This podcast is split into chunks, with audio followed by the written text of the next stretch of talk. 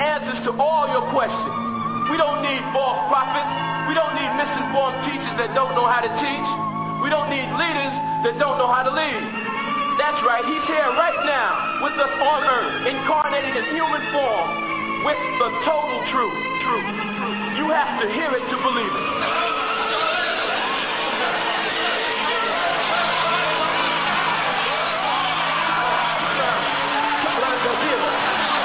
Assalamu alaikum wa rahmatullahi wa barakatuh.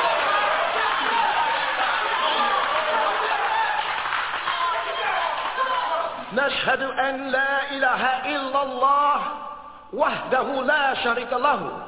الحمد لله رب العالمين. الحمد لله الوالي الكريم. وصلى الله على أنبياء أجمعين والمسيح والمهدي والمجدد لمن مرسلين. Are we not the bearers of witness that nothing would exist if Allah didn't create it? And that He is alone and has no partners? And that all gratitude is for Allah subhanahu wa ta'ala, the sustainer of all the boundless universes. All gratitude is for Allah subhanahu wa ta'ala, the generous eternal friend. And send salutations of Allah on all of His prophets and His apostles. And on the Messiah, the anointed one. And on the Mahdi, the guide, and on the Mujaddid, the reformer, which was all sent from Allah subhanahu wa ta'ala. We send greetings and we send peace.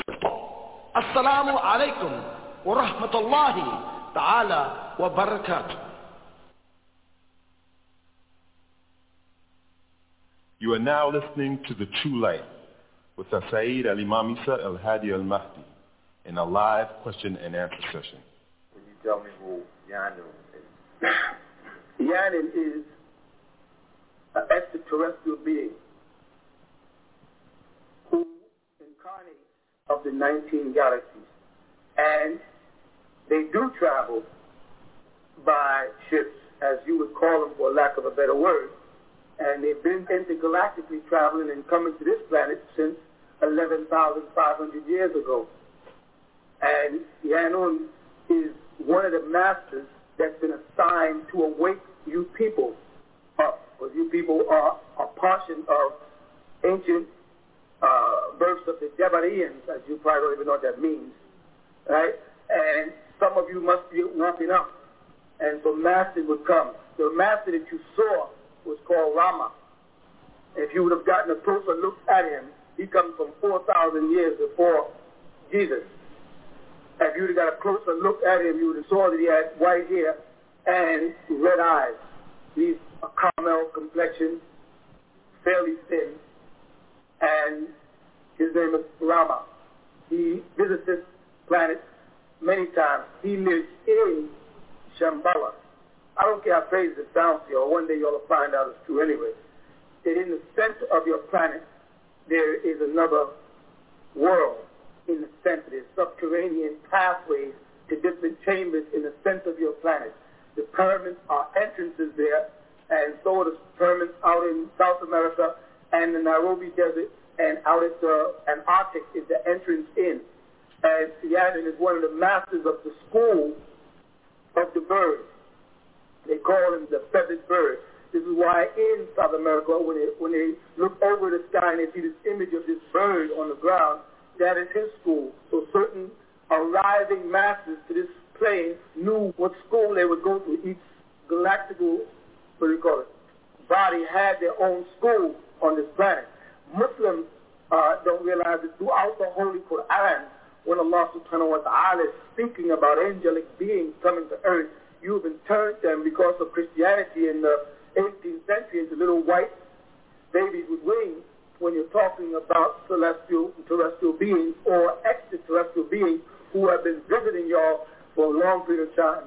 Because some of you are the sons and daughters of extraterrestrials who came here, and you have to be brought back to power to defend this planet against the destruction by Azanthil and what they refer to as Lucifer and the other two hundred fallen angels, which were again extraterrestrial beings who invaded this planet six thousand or for five thousand some odd years ago and have been ruling, and have caused the masses to either hover or to go into the subterranean parts of the planet, and they just come up to either ascend to the earth to teach man, or they will make intergalactical communications, leave and come back.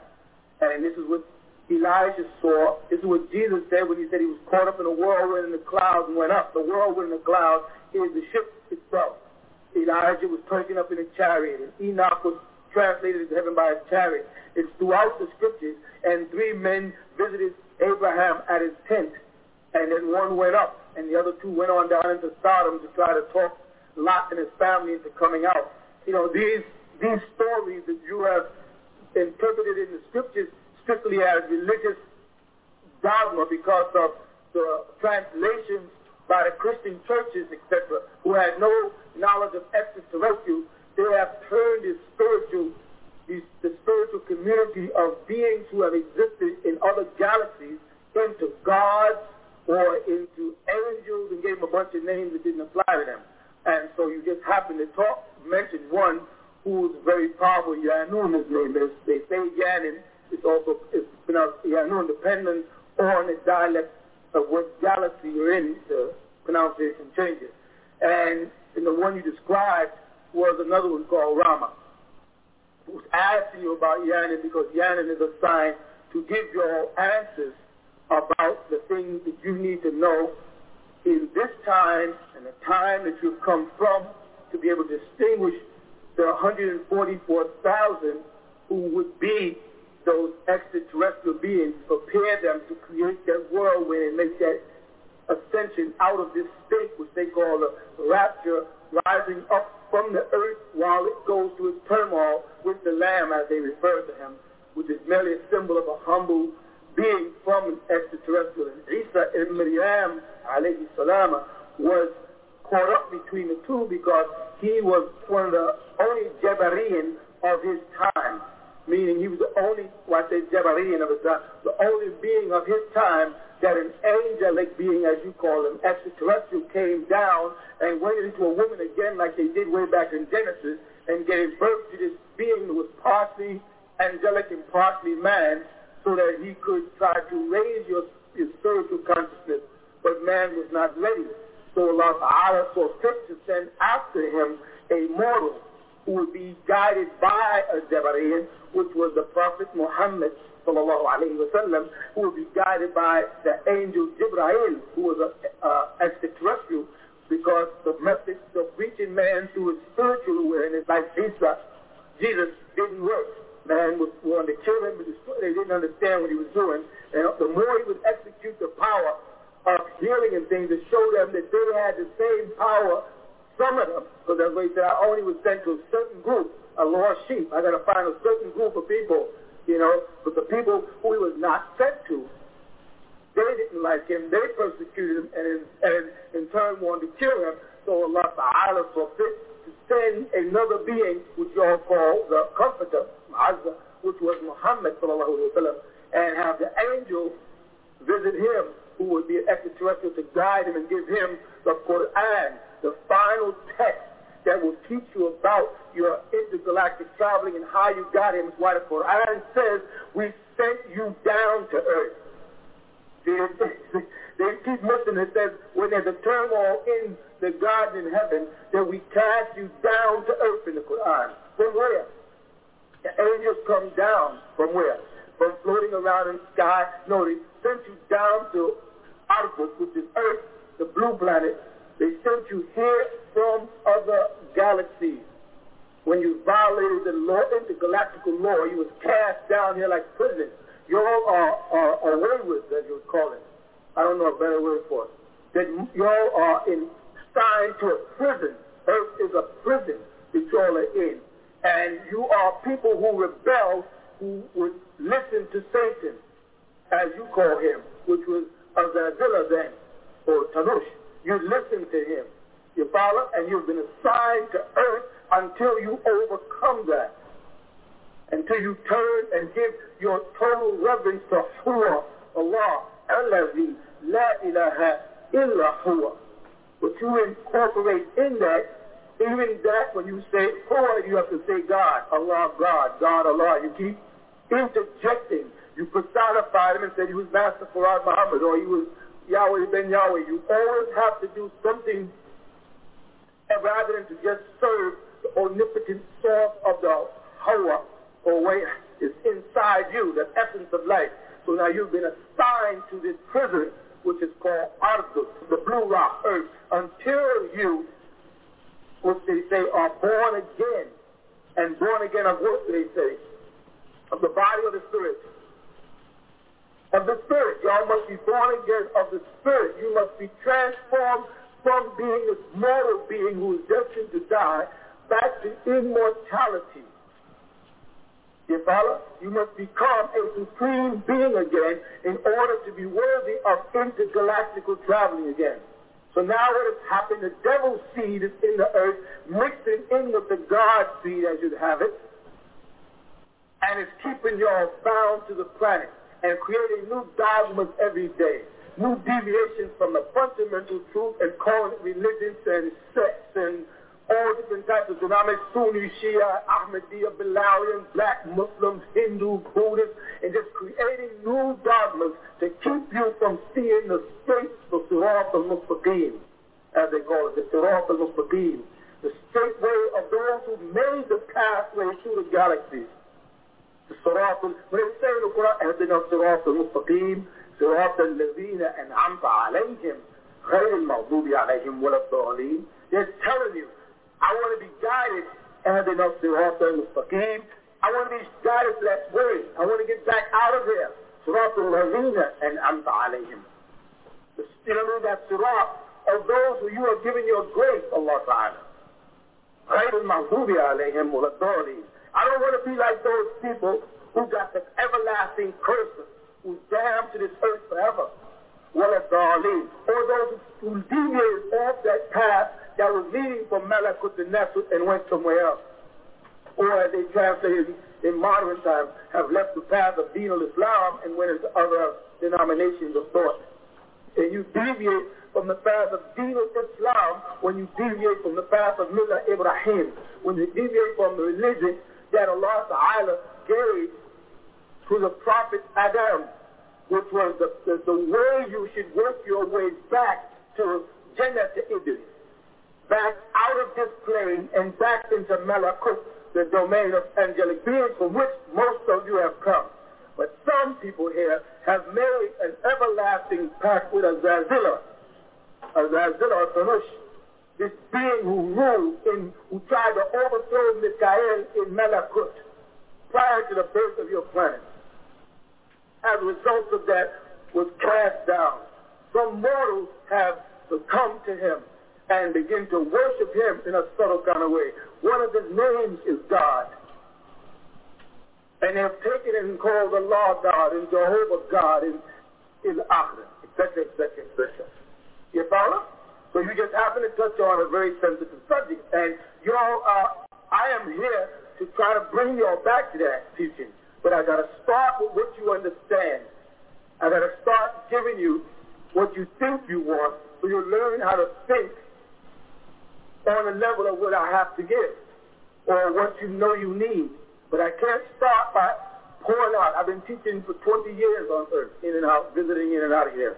Different beings speak to you at different times through me, different, trying to answer all of your questions to prepare you for the real knowledge, the real information that you have to have after you get through wobbling in how great you are and how you got here and how you're Abraham and your Keter and your this. When you finish all that ego tripping, then I can get down to teaching you the truth about things and prepare those who are supposed to leave here to prepare so when the ship does come, they can go. Do you follow? And I know that sounds crazy, but he wants to make me sound crazy. That's why he made movies like Star Trek, because he knew this knowledge. The devil, Iblis, he knows these things. And that's why he saturates the television with a bunch of things like fiction, so that when the final truth comes, I say, your whole concept of religion and the Bible is wrong. You don't even know what you're talking about. You're talking about intergalactical beings. You're not talking about angels. You're talking about the ultimate source of all existence. You're not talking about God and Jehovah. Those are just expressions. When you say Allah, you're saying El-Hur. knows who he is, and you cannot define him while still confined to this prison called the physical body on earth. It's amazing. This is amazing to me, to hear people from this planet asking questions about such intricate things. It is really amazing. I don't, you don't even hear yourself. That's what's so funny. You don't, you don't even hear yourself. You hear yourself talk to me, but you don't even understand half the things you're asking. It's amazing to find that the spiritual people here are beginning to wake up. It is not about a water religion. You know what I mean by a water religion? When they dip you in some water and say you're baptized, or some, or you or go to Mecca and then say I'm a Muslim, where it's just the physical aspect of the deed. It's amazing that y'all are now probing into the esoteric part of your existence and trying to get a better understanding of the real you and not the synthetic you that you call your body. It's a wonderful day. Yo, Hadi. I want to ask a question. First of all, wait, let me correct him. Al-Hadi is my father's name. Imam. Okay. What is it, what is meant lately? I've been getting the flash in front of me, the white fog. Like I'll be standing or I'll be in a certain place and I'll see a white, like a white, uh, like a... White mist. A mist, yeah. Um, how do you know that? Because I know what it is. A mist in front of me, and it just comes and it stays there for a second. Then after it'll go, then I, I can move and I, I'll go to another place and I, my mind just be...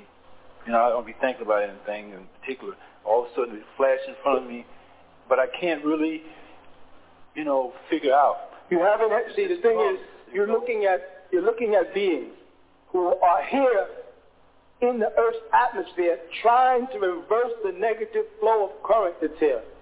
Okay, you can't assimilate them because you haven't developed the, the inner part of you. You're developing, but you have not developed the inner part of you to be able to focus on them and take shape the way you do physical things. Meaning, human beings are under the impression that when they look at something, they really see it, and they don't.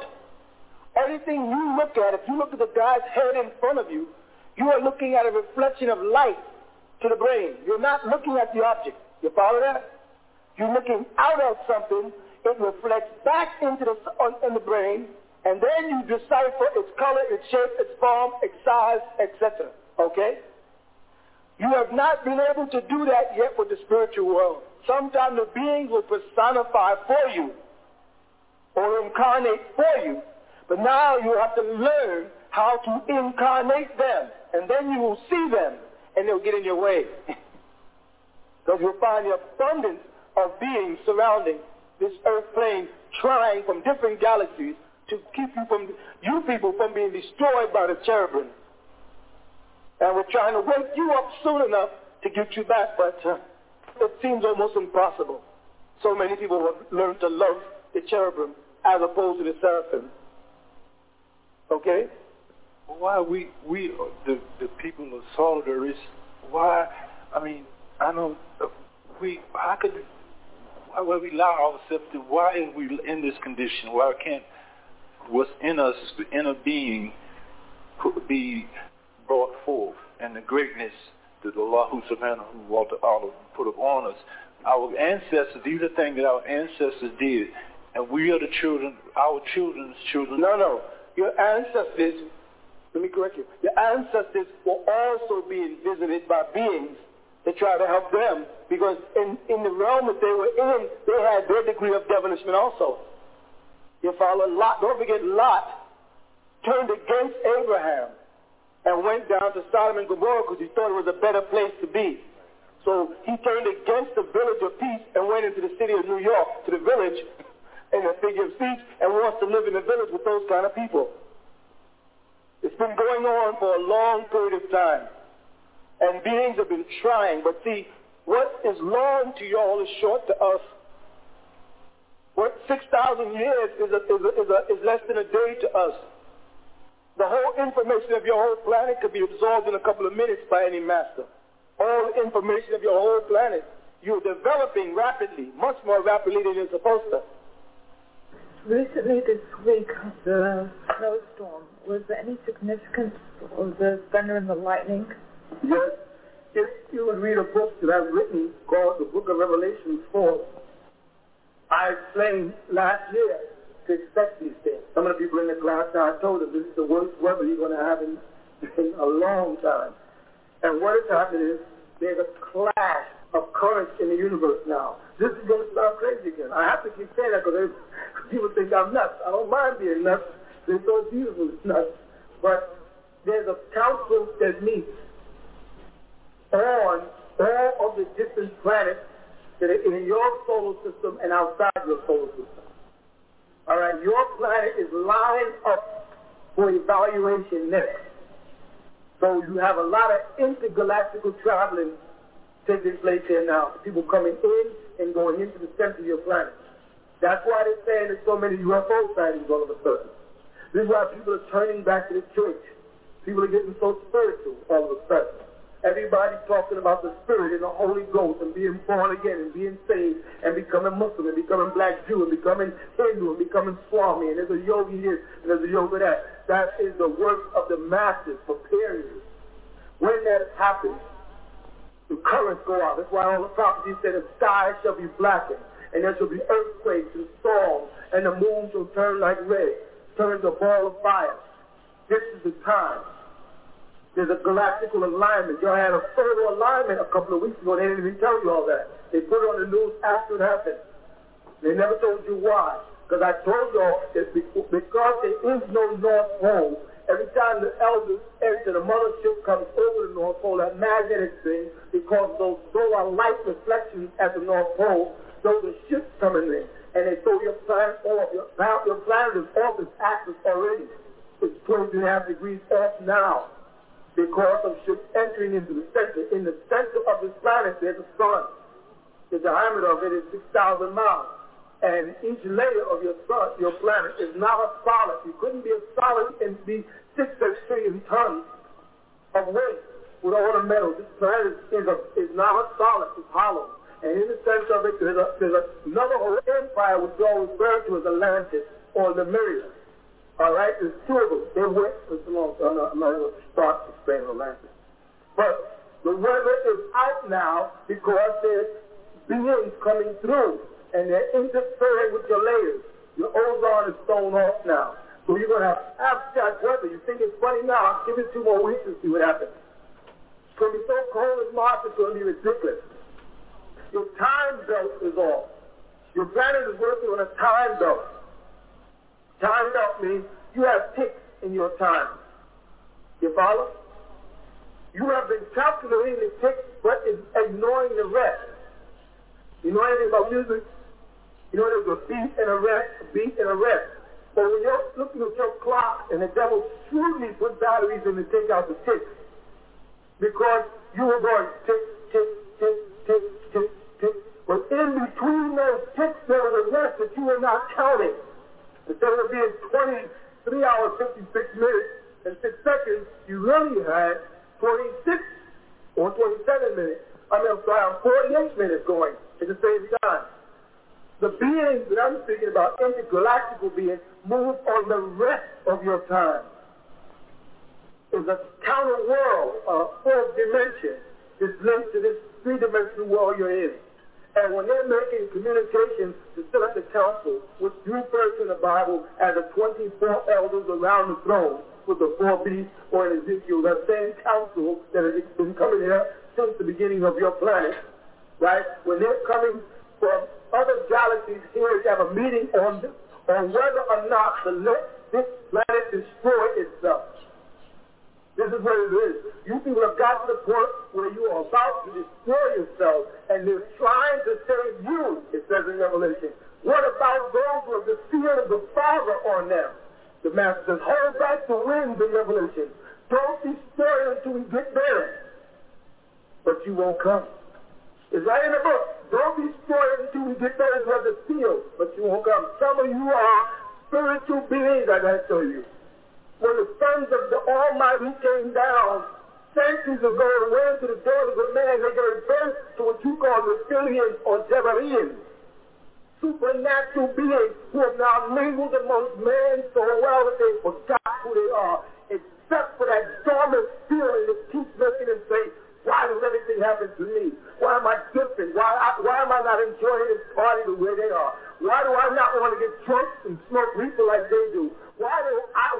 sitting in church saying, I don't believe that, that right now that cross is Jesus. Why is something happening different? And other people in the same room are sitting there and accept anything. They just, and you look at them like, how can you accept anything anybody says? Well, if you're one of those people, they've always been saying, why me? Why when they run, I'm the one that falls. Every ski, I get the broken ski. If I, why am I the being in all this energy? Because the devil has a concentrated effort on your destruction. Because he knows that you are Jebedean, that you're from uh, you're an intergalactical being. You're part human and part extraterrestrial. He knows that. And you cannot, you're, like Jesus said, I'm caught up in two worlds. He said, he, he was having a problem. He said, my spirit is willing, just my flesh that is so weak. If all, all of this collaboration of time, the alignment of the universe, the beings coming through is why your weather's out. And it sounds like a science fiction movie, because that's what he wants it to sound like, but it's true. I'll tell you something that will wake you up. The headache, the one-eye headache. You know what I'm talking about? That you get in that one eye is aggravating you, that nervous tension that you can't stop rocking, rocking your leg all of a sudden. The inconsistency with time. Like, it's Wednesday. What happened to Tuesday? Is this happening to some of you people in there? Well, that's because you are out of whack with what's going on. You're breaking his time barrier. You're not in tune no more. We are here for you, but you won't come. We can't take you back without teaching you first who you are and how you got here. I'm not talking about Abraham and Jesus, those, the whole Bible story we learn in a second. That's your history. You know, you got one of the shortest histories of all everybody. We've been just over seventy-six trillion years. We've been incarnated in planet since eleven thousand five hundred years when we first built Atlantis here. There was mortals from the seas of the Nephilim who caused Atlantis to sink. A gap to the subterranean world, which is beyond your understanding. Now, now you've got to relearn who you are and how you got here so you can get out here and leave these mortals here.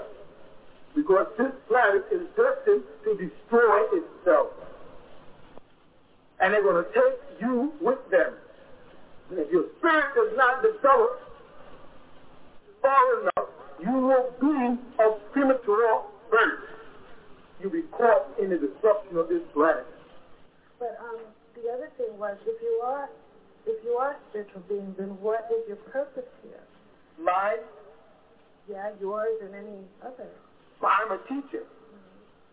I'm a teacher who's come to get my students and prepare y'all for the war. We've had several wars against Azazil people before, and we've won. And every time they went somewhere else and colonized. Now they've colonized here, and they've gotten you. I've got to come and separate you from them and turn you back into spiritual people so we can conquer him, which is whom you all call Satan, and prepare you all to go back to Malakut. Malakut, would you say, God, what is that? There's three, there's three domains, and then there's lower and above.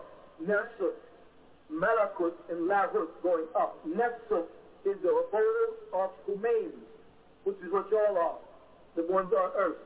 Malakut is the abode of Malaic, angelic beings, as you call them. And Lahut is the throne of the omnipotent with the seven veils. You follow? Okay. Solid, liquid, and gas. Okay. You're in solid. The angels are in liquid, mm-hmm. and the Almighty is in a form of gas. Okay. All right? Now, the liquid can become vaporized into gas or hardened into a solid.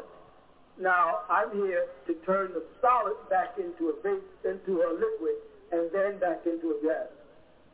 You follow? But they're so intermingled with the mortals here, it's hard to find who's who anymore.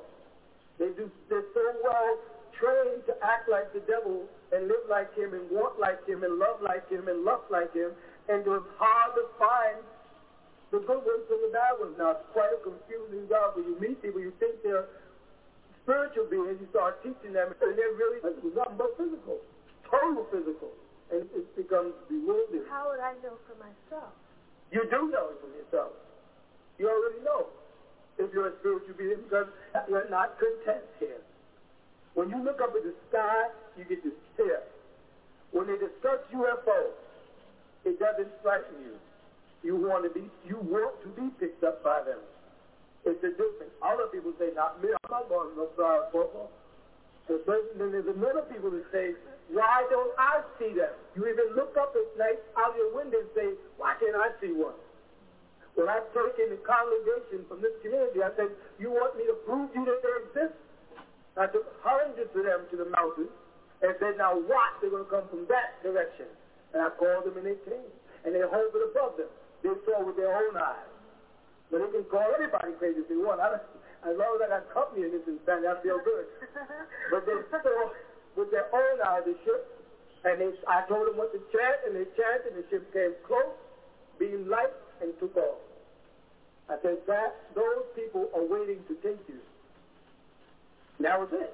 That's my job. And you have got to accept it before he realizes how dangerous I am, and then I'll have to leave.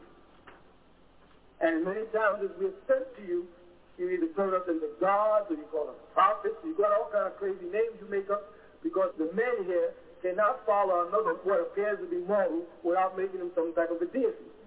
Because they can't see it themselves. I mean, I'm a man too, so he must be God. Instead of just seeing themselves as, as students or neophytes, as you would have it, learning they don't, they have to turn you into a god or something. Or we would be gods compared to what the powers that you once had and that we have now. We would be gods compared to that, but you have the same power dormant. The same way your fingers there can play a piano, right?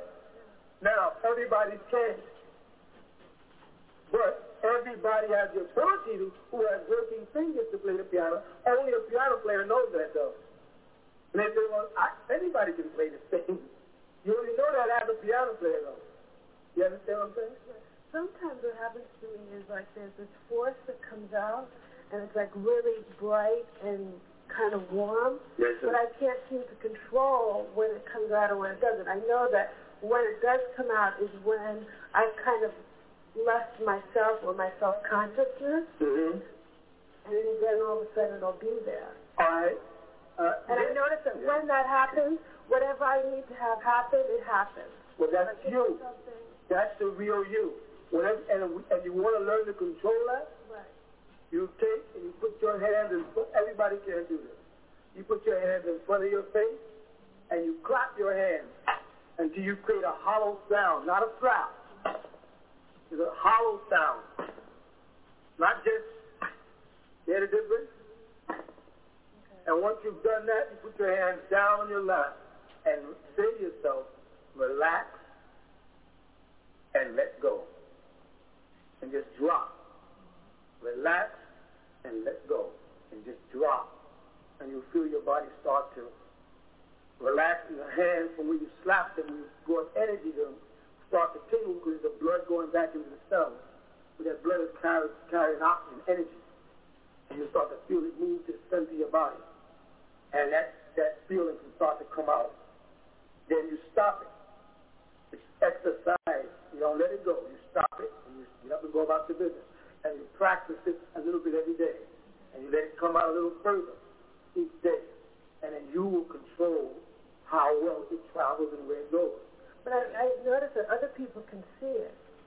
Of course they can. But I didn't think, I thought, at first I thought only I could see it. Because that's easy.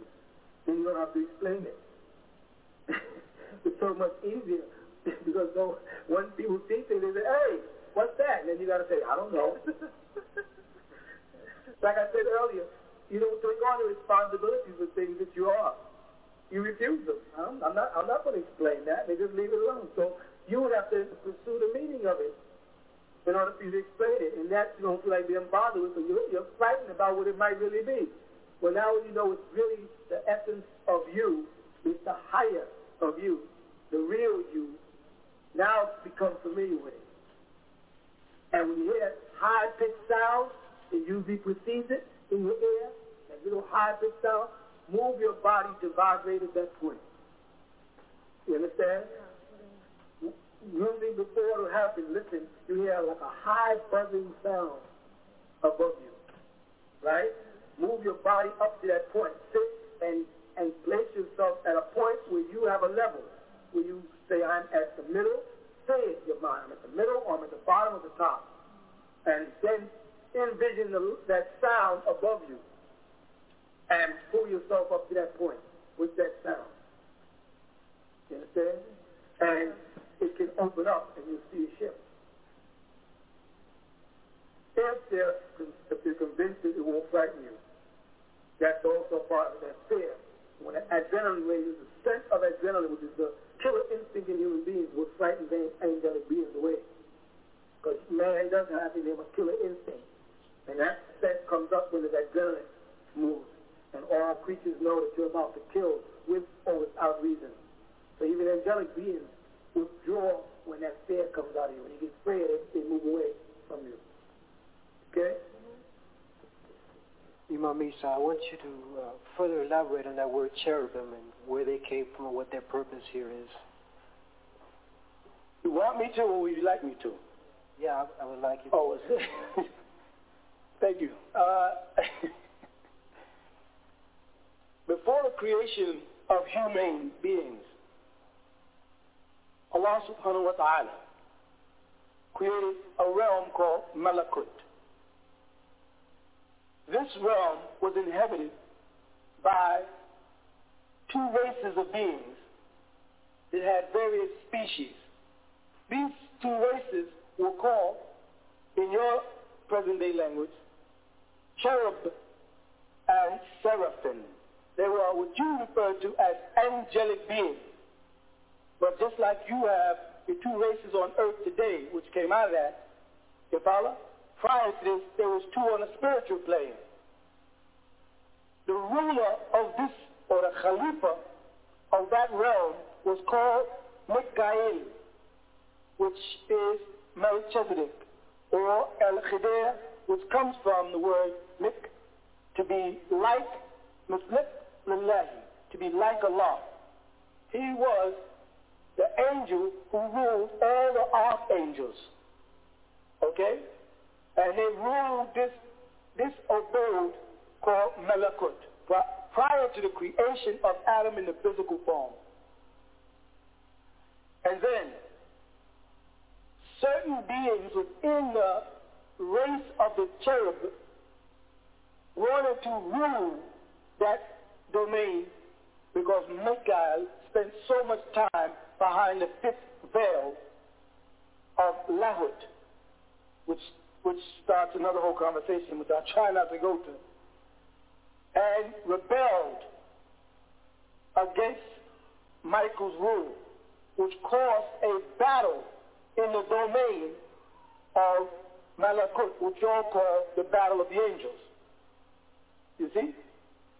And the angels that stayed with Michael, the seraphim from his race, were successful over the cherubim. And the cherubim were utterly removed from the plane of Malakut, except some of them who did not follow the wicked one, which is not who you know as Azazil or Iblis. This is before him. Okay? What Mikael did was he took one of these young cherubim as an example, like Allah subhanahu wa ta'ala put the tree as an example of good and evil. He put one of them in the midst of the seraphim to see if they could repent, you know, save this race by raising him in truth, the light of the green light as opposed to the red light. They're two colors. Okay. This being that they raised became known, he was from amongst a race called the Jinn. He was called Jan, the father of the Jinn. They were the Kafiruna originally, who covered the truth about the laws of Malakut prior to Iblis. This child, Jan, was from amongst the species of cherubim, the father. Okay. So, after they took this child Jan and put him amongst the seraphim to rear him in knowledge to reform them. But this being raised up again when Allah Ta'ala confronted the angels up there, which are the seraphim, that he was going to create a Khalifa for the next abode, the next evolutionary stage, which is called Nesut, which you're on now, the planet Earth.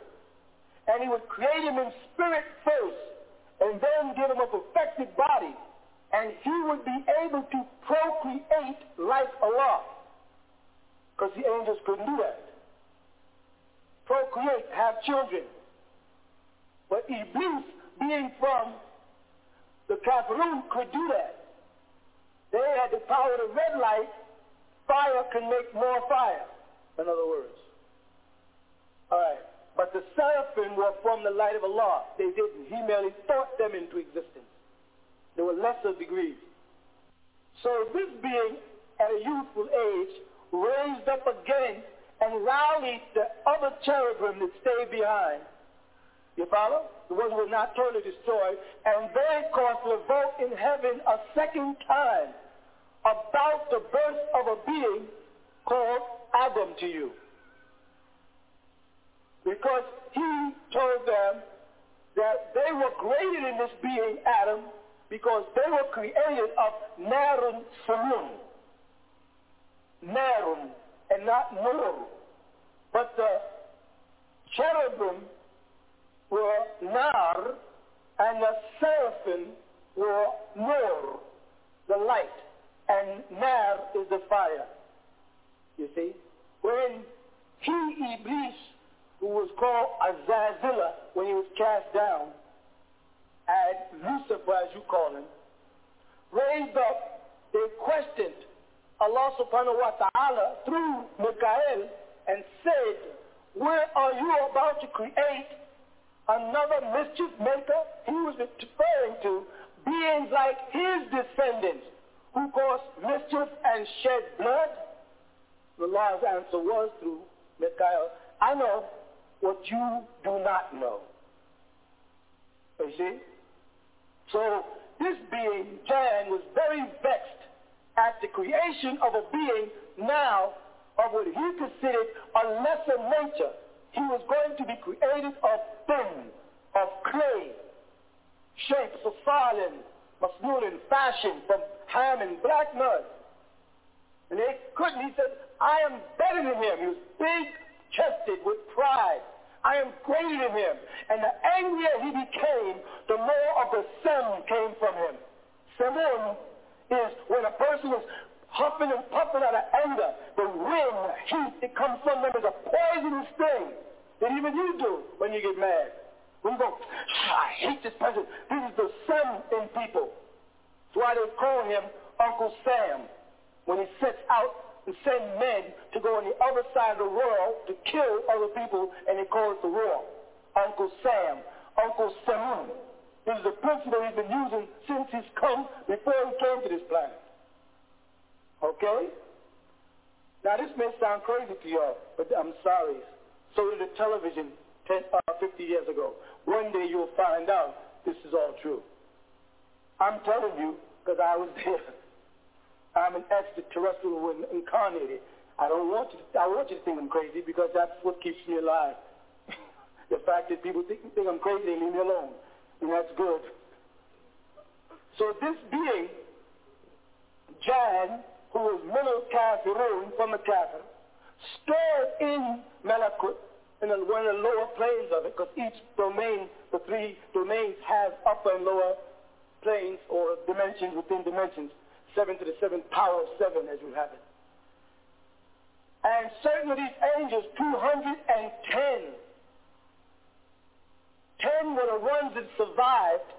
They call them the unholy angels, right? And two hundred, he reformed there with his anger against this destined being, Adam, that he felt he was better than. So when Allah blew of his ruh into the soul, uh, his ruh, his soul into the nafs of Adam, and Adam became a living soul. Allah told the angels, prostrate.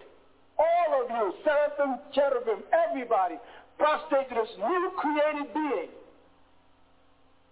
And they all did, except Jan. He was ballast, rebellious, because he was from the Kafirun, from the seed of the old cherubim. He refused to do it. And Allah cast them all down here to earth. You see? And Satan, as he then became known, taking on the form of a peacock at certain times, an old person at another time, set out to deceive man. Man now had to prove that he was worthy of the throne that Allah Ta'ala created him on in heaven. You call it heaven, or the Garden of Eden, where rivers flow, and his maidens, the maidens waiting in heaven are your brother and sister angelic beings that you were created amongst the seraphim. They're the ones they call the servants that will serve you in heaven. They are the seraphim. They're the ones that protect, but Allah put cherubim on the gate of heaven, between the plane of what you refer to, the plane of force, and the physical plane, the transition from Malakut to Nesut. He put a cherubim on each east, on, on the eastern end of it, the entrance back in, through the Kaaba and up, so that man cannot just reach in, because of his power, and take out the key to eternal life, and live forever in this ignorant state. But he said, from time to time, I will send warners to you. And they will bring messages and signs to you that you may come back and that you may remember who you are, and rekindle the Lord in you, that you may re-enter into the abode of Malakut where you, Adam, was originally created. You see? So the cherubim are now bowed in earth to conceive every time the woman's seed conceives. And his vow to prove to Allah that man is not worthy of the throne, Ashr, that Allah gave him in paradise. And the seraphim, who are headed by Mikael, have come to your aid many times. The third angel that visited Abraham was Mikael. The one who visited Moses at the junction of the two Niles was Mikael. The one who sent the dove down to Isa ibn Maryam was Mikael. See, remember Gabriel said, and we, when we came to Mary, Mikael was there also. And then Jibreel took on the form of the Bashar, the human being with skin, that he can go into her to conceive this being that is half seraphim and half mortal, which is called Jesus, and you turn him into a god. So what you've done is you've taken the extraterrestrial beings and they become terrestrial when they come here. They are really celestial beings who become terrestrial here, and you call them angels and gods and all kind of things that make you feel good. So you understand now who the cherubim are? The cherubim are the kafir from prior to the creation of Adam. Okay? Thank you. We will continue with the man of the hour, Doctor Malachi Z. York, the reformer for this day and time, right after these messages. All Eyes on Egypt presents the Holy Tablets, backed by popular demand, written and transcribed by Doctor Malachi Z. York, the receiver. This is the scripture that is divinely inspired that will bring about a long overdue change. Like the phoenix bird rising up out of its ashes. Up, you mighty people, come forth like Lazarus from the tomb. This tablet is food to feed the hunger and to nourish the soul, to give it strength. Rise up, stand up, be counted amongst the people of this world. Be the first to get your copy of the Holy Tablets while supplies last. At All Eyes on Egypt, Monticello, Georgia, seven zero six, four six eight, two three one nine. Tune in to the El Holy Tablet Show every Friday and Saturday night at nine p.m. Eastern Standard Time on W G A G Radio. Hey, man, hey, hey, bro, hey, bro, man, hey, man, I see you today got, got that book in your hand, man, written by Doctor York, man. Where you get that book from, cuz? Shout out, man, I've been on live, I've been on eBay, I've been on Amazon. I've been on some of them goddamn bootleg-ass Doctor York sites and shit, man. These motherfuckers charging goddamn damn near rent money and a goddamn down payment on a house and shit for some of them Doctor York books, man. It's hard as hell to find a goddamn one. Then I went fucked around and went on goddamn Amazon, they was selling the Holy Tablets and shit for a goddamn, it was a goddamn notebook. It was a goddamn, goddamn Holy Tablets and a goddamn binder, man. These motherfuckers charge like six, seven, eight hundred dollars for these Doctor York books, man. Hey, man, what can I goddamn get me one of them Doctor York books reasonable, man? You know what I'm talking about? I'm talking about like at least goddamn some of his shit, man. These motherfuckers, man, these motherfuckers really motherfucking charging out the ass, shawty.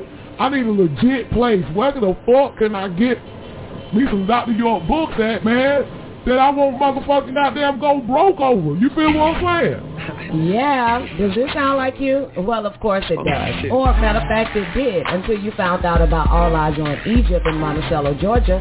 That's right. All Eyes on Egypt in Monticello, Georgia. You don't ever have to worry about where is your money. Who can you speak to? All these bogus, fake, bootleg sites that are perpetrating and pretending that they're selling Doctor Malachi Z. York books. And even if they did, they're not selling it at an affordable price. Don't go to no one else, no one, no robots, no websites, no none of that. Get all your Doctor Malachi Z. York books right here at All Eyes on Egypt. Man from Planet Rich is at nineteen dollars. The El's Holy Tablets is at seventy dollars. Also, let's not forget the Sacred Wisdom of Tahuti. That's in right now. Get it now while you can at twenty-five dollars. So much more. The Right Knowledge series, the Christ series, the Mohammedism, the Mosism, the Christism. We got everything. The Luciferian conspiracy. Everything's written by Doctor Malachi Z. York at a legitimate, affordable price in a legitimate store authorized by Doctor Malachi Z. York himself. Don't waste your time. Don't waste your money. And enjoy the rest of your life knowing that All Eyes on Egypt in Monticello, Georgia is dependable, trustworthy, and authorized by Doctor Malachi Z. York. Why wait? Pick up the phone today. Call seven zero six, four six eight, two three one nine and speak to a live person. Only at All Eyes on Egypt, Monticello, Georgia. That's All Eyes, E G I T T G A dot com. Call us today. Now welcome back to the man of the hour. Time for us to show forth the other side of the world. And that principle has always been raised amongst the ancient Mitzrayim. You want to call them that Kemet, you want to call them that Tamara, whatever you want to call us. The principle is called Maat. It's the first principle of every order. And the sacred gathering spot is called Waset. It has been translated as Karnak, Aswan, but the sacred spot with the sacred temple was called Waset. You hear me? And the symbol was called Maat. Maat has been often interpreted to mean justice. I think in the Islamic world, the best interpretation of Maat became jihad. And those amongst them that were physical took jihad to mean physical war. And those amongst them called the mutasawwif or the Sufi took jihad to mean a spiritual struggle inside oneself against justice or injustice. The Quran even said injustice and impartiality will not be tolerated. So the symbol that you raise is the ostrich feather. You may have noticed it in the hieroglyphs. Many of your ancestors or deities have the symbol of the ostrich feather, and that's called the Maat.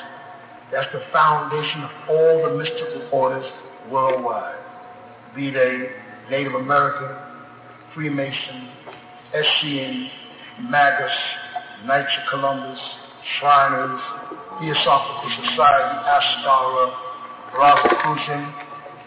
All go back to the Maat. And this is why they say one of the first things that was created was the quill. The quill, which is the pen that did all the inscriptions of the Greek deity Tahuti, was the ostrich feather. They would carve it and they used it, the scribes, to write the many books of ancient Egypt that most people today have forgotten.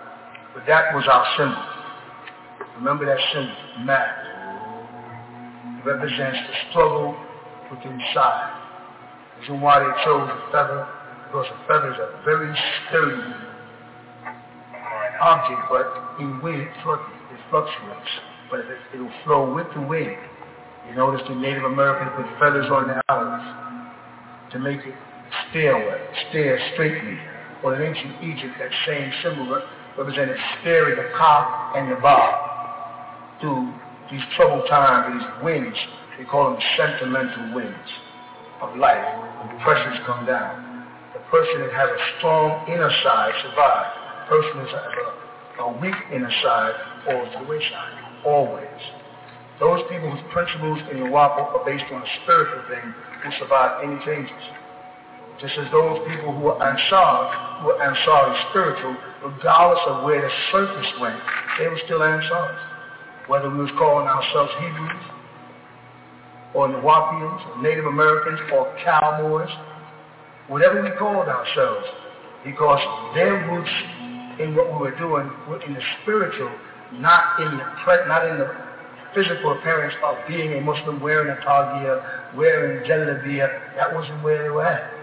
They were there spiritually. They were a cosmos. They were a part of the cosmos. The utterance, that word that stirs inside each one of us. And they get anchored in the word.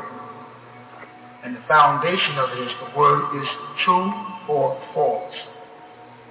False manifests in the physical, truth always in the spiritual, because you can't lie in the spiritual sense. You cannot lie to your soul, because you cannot lie to yourself. And that's why in the language, Hebrew, they had nefesh and in Arabic, nefesh. And you had to combine the word spirit and self as one word. You could not lie to this. You cannot betray your spiritual self. You tell yourself the truth. So you are your best master, thus you are your best God. Because you cannot lie to God. And the only being that you come in contact with that you cannot lie to is yourself. So God, therefore, becomes the judge of the judge. That's why he said, I am that I am. He repeated, I am twice. I am that I am.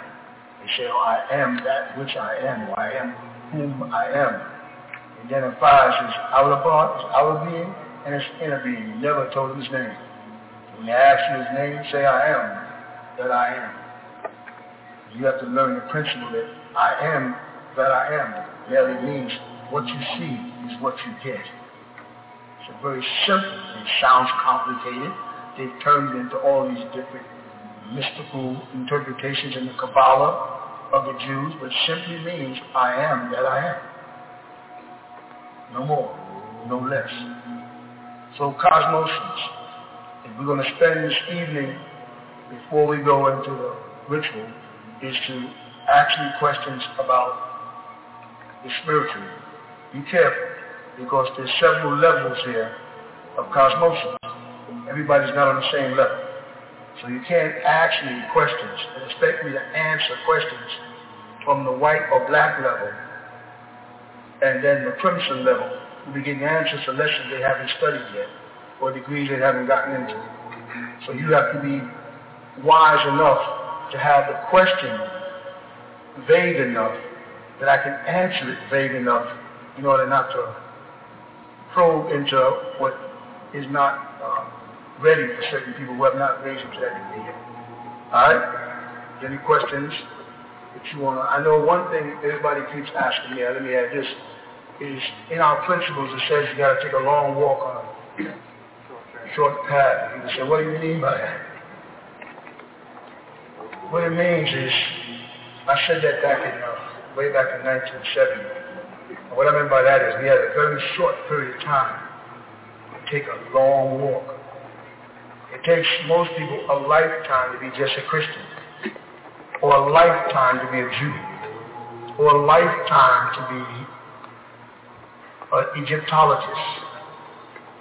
And I'd say, well, between now and nineteen, oh, I'm sorry, between nineteen seventy and the year two thousand, we have thirty years. We got to take a long walk on a short path. The short path was for thirty years. The long walk was the amount of information and the amount of schools of thought that you would have to go through to be transformed from mortals to immortality. Transformed back into gods. back into deities, back into nothing. That was going to be a long journey on a very short path. That's what it meant. If you want to be a good cosmos, you've got to learn to take a long walk on a short path. And most of you who've walked with me for years have gotten so much information that it baffles the normal pedestrian when they encounter you on the streets. How could you possibly know that much information? The answer is, well, I took a long walk on a short path. And you're still on just one of the long paths. It's taking you to a short end of a stick. Any other any questions? Yes. Make yourself heard, Alex. What, what do we do about the knowledge we didn't get? Like, say for people that came when we was in New Waffle, how does the knowledge from the other schools behind us affect us? Affect us being the goal? That's, that's such a good question. It's frightening. Because what I found out, that you have two types of old times. I should say years ago, old timers are faithful but not sure. You have two types of old timers. Those that were rooted in the community physically, again, those that were rooted in the community spiritually. Those that are rooted in the community spiritually have a lot of spiritual insight on things they learned from me over the years. And that's their strength. But those that are rooted in the community physically were looking at me the way Musa looked at al khidr and thought they knew what they was looking at, and thought they was figuring out what I was doing. And as we get down this far, some of them look over now and see they never really understood the man they was talking to. You follow? So some of you people who just got here will never be able to have those schools. And you should have had by now spiritual masters raised amongst us who had taken that long walk on a short path and been able to come and instruct y'all in the many experiences that they went through while walking that path with me. Unfortunately, so many of them didn't, because their hearts weren't in it. They were just here physically. They weren't here spiritually. They never really heard the message. You with me? So you missed that, those, those theories. It doesn't mean, believe me, that old times are good.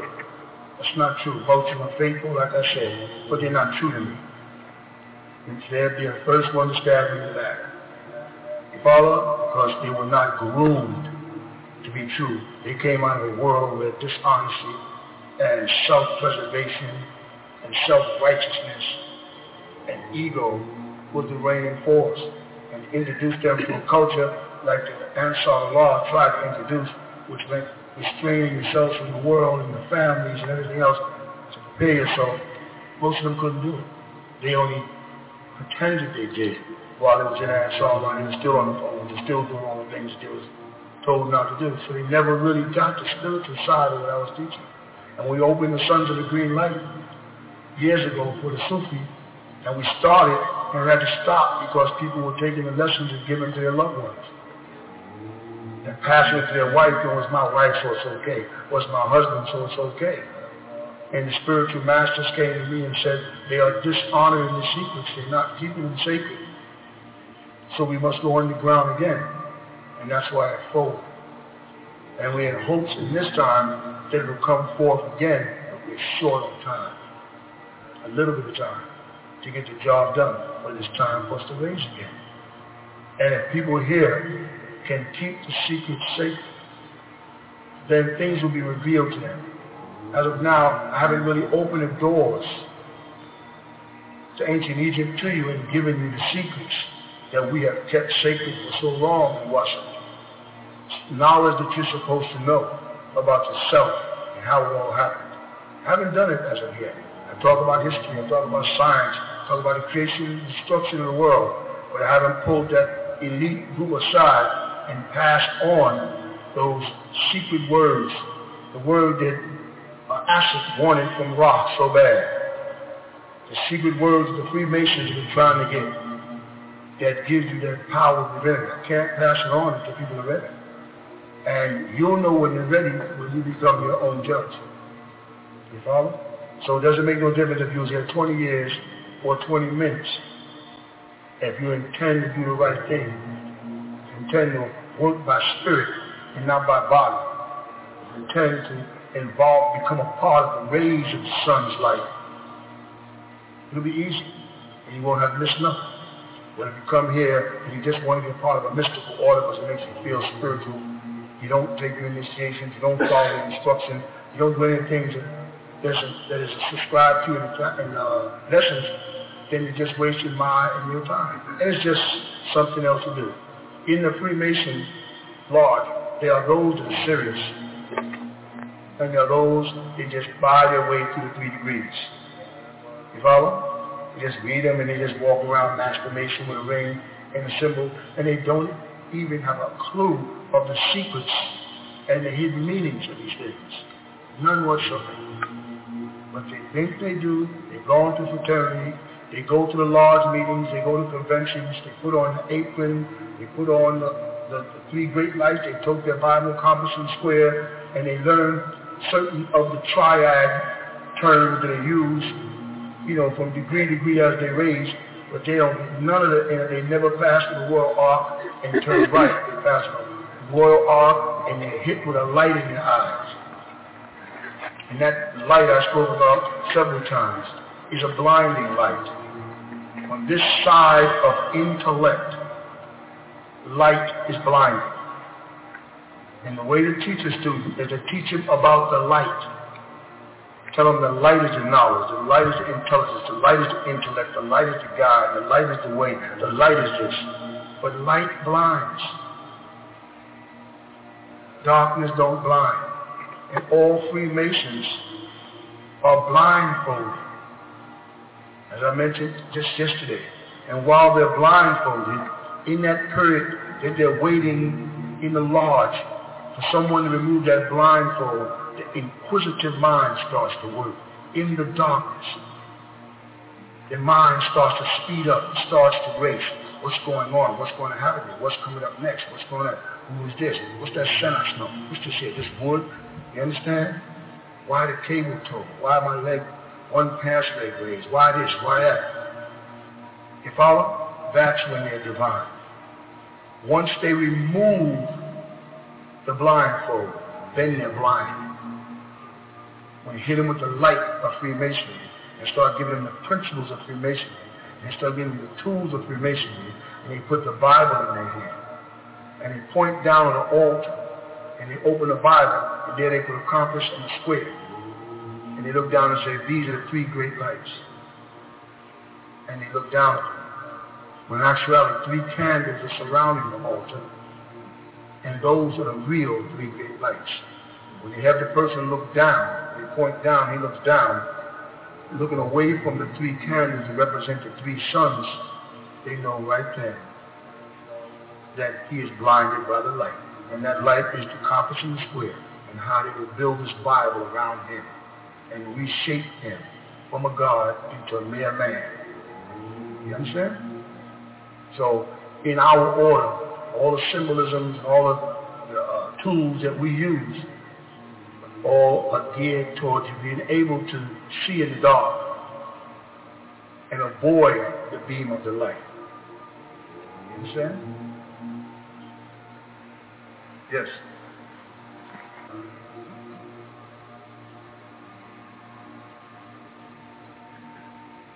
How do you know once you reach that point of the light, then what? Then see? See the word? See the word enlightenment? I'm just saying, see how they did it? You want, I'll tell you what. When you get to the point in the enlightenment that in all that you read and all that you study, you still feel there is a, what's the word? Say it again. A void. And what follows void in the Bible? Void and darkness.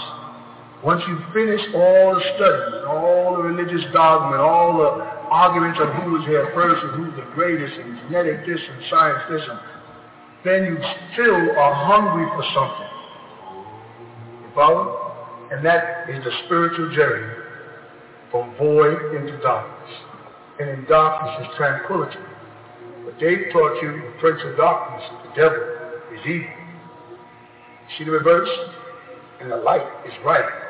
The warm, bathed in the light. In ancient Egypt, what they had was the three suns that you know as what? Shemesh, Utu, and Asu. They had them as Atum, Atun, and Amun. And those are the three lights that you see in the Masonic lodge representing the three candles, or even on the floor of our lodge in Hoptep, the three candles. You only need to light a candle if you're in the... Let me ask you about that for a minute. If you're in the dark, are you with me? And the dark is ignorance, absence of intelligence, absence of common sense, evil. How do you have the intellect to know to strike the match? How do you know to light the candle to get the light if darkness is ignorance? So you see where the deception came from. The beings that were in darkness knew about the light. People in light cannot see darkness. While you're on earth and you look through the day, you know there's light, but right outside the earth's atmosphere, you know there's darkness. Which is more, the light that surrounds the planet or the darkness that is the universe? So which one would be more likely where the Supreme would dwell? In that light that is contained and restrained within an atmosphere based on reflection, or in a boundless universe? In a boundless universe where darkness is, but, but there must be intelligence. If that intelligence or if that darkness was transformed into light by combining hydrogen and helium atoms to make them create a cycle, to create a sun, to send down a beam and explode and create solar systems, there was some intelligence involved there. But that intelligence was in darkness, and the result was the light. So void and darkness was intelligent, because even in their Bible it says what? But what does it say before that? In the beginning, God created heaven and earth, and what? And void and darkness upon the face of the deep, and the Spirit of God moved upon the surface of the water. Start again. After it was void and darkness upon the face of the deep, and the Spirit of God moved upon the surface of the water, the Spirit of God was moving in, and then he said, let there be. And that's when he started to chain reaction of consideration. You know what I mean by that? God created and then had to stop to see whether it would be good. He looked and said, and he saw that it was good. So when things got into light, it did not necessarily mean that they were good, because God created these lights and then said, he saw that the light that he created was, so the light was not necessarily good. And that's why in Islam they had Nur and Nar. And Nur represented the light, and Nar represented the fire. And therefore that light was not necessarily good. It was always, as I said years ago, independence of how one uses it. You can strike a match to light a candle to guide, or you can strike a match to burn down the house and kill everyone. There is temperament in light. There is no temperament in darkness where there is no attempt. Because in darkness, your only fear is tripping over something you don't know is there. So if you hold still and hold your peace in darkness, divine manifests. But where there's light, there's doubt. Yeah? You'll know, because your mind will reach a point where you start to say to yourself, there is more to know. There is more to know. And that hunger will cause the divine to come forward if you discipline yourself. Yeah? And there is more to know. It's not, it's not, it's not out of reach. each other trust. I can't pass the secrets on to you people until I know you're ready for them. They, they've been protected for thousands of years. There's nothing to break. You hear me? Yes. I just hope you heard it. So is it good to um, sleep in total darkness when you, when you go to bed? Because sometimes... It wouldn't make a difference, because once you go to sleep, you won't see the light is on and out anyway. So it really doesn't make a difference. Those are religious mythologies created while he was in certain schools on that, what? Short path, right? On or short. Had to teach you the way they thought in order for you to digest those schools thoroughly. Had to teach you Islam as if I believed in it, in order to get you to believe it. Because all it was about is belief. And then we had to get to the point where we had no longer a need for beliefs. If also there it said, don't sleep in God. Why? Because the monotheistic principle, which is the principles of the physical, what was void of any spiritual knowledge, is always consumption by fire due to judgment.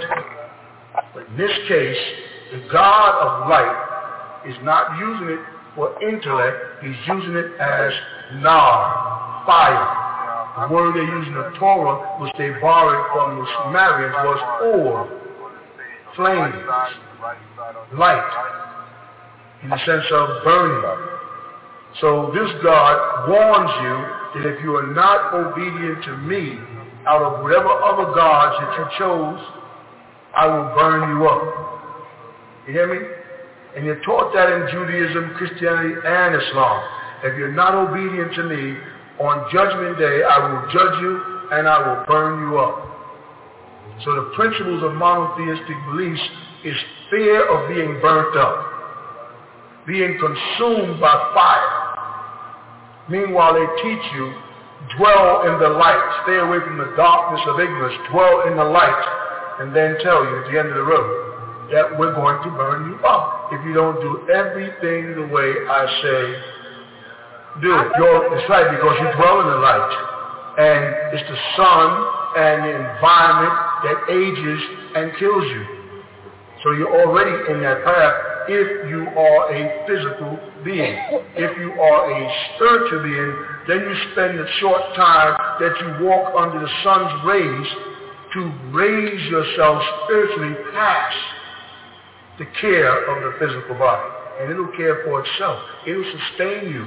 If you stop uh, patronizing it and flattering it and gorging it and stuffing it and painting it and all the different things you do to it, where it becomes incapable of performing for itself, you maim your own body.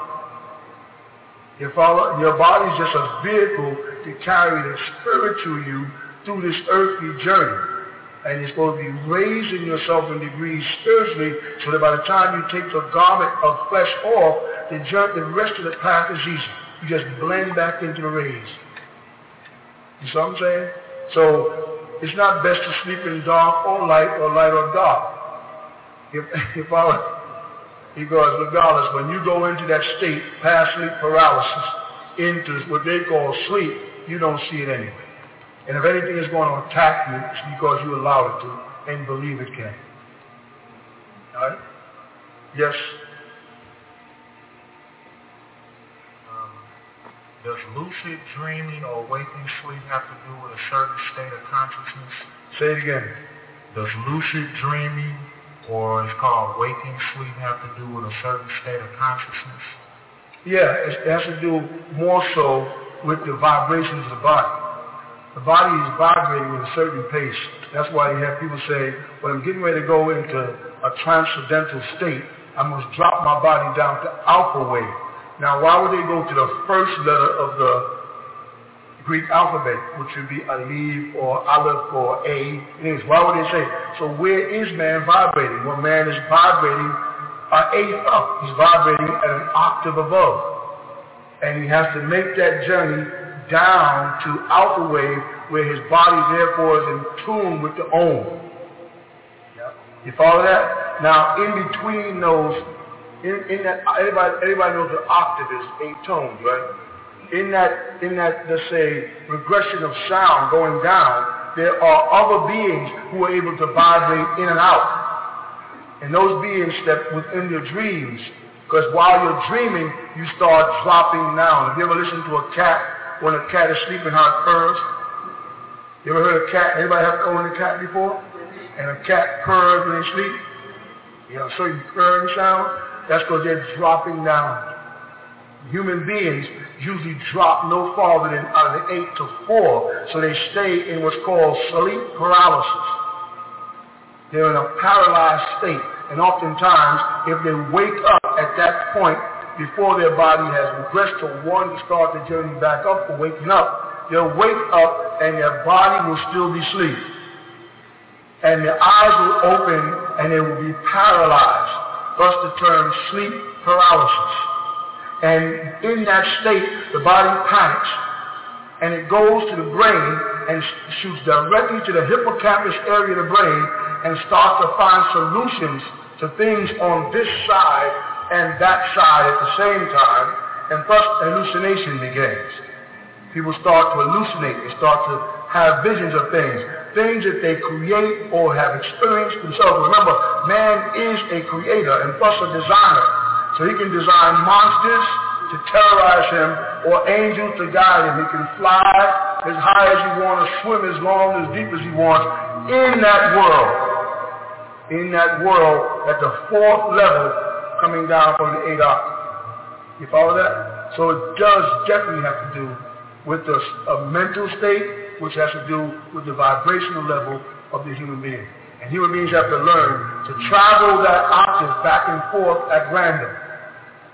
And that's what Om wants to teach people, how man starts at the eighth, drops to the seventh, and sixth, and five, and it's all the way down. When, at any given time, you can go into alpha, as they call it. You follow it, and your body just purrs. Your heart starts to slow up. You breathe less, less, and then you start to make that transit state. If you get all the way down to one, you're, you're with me?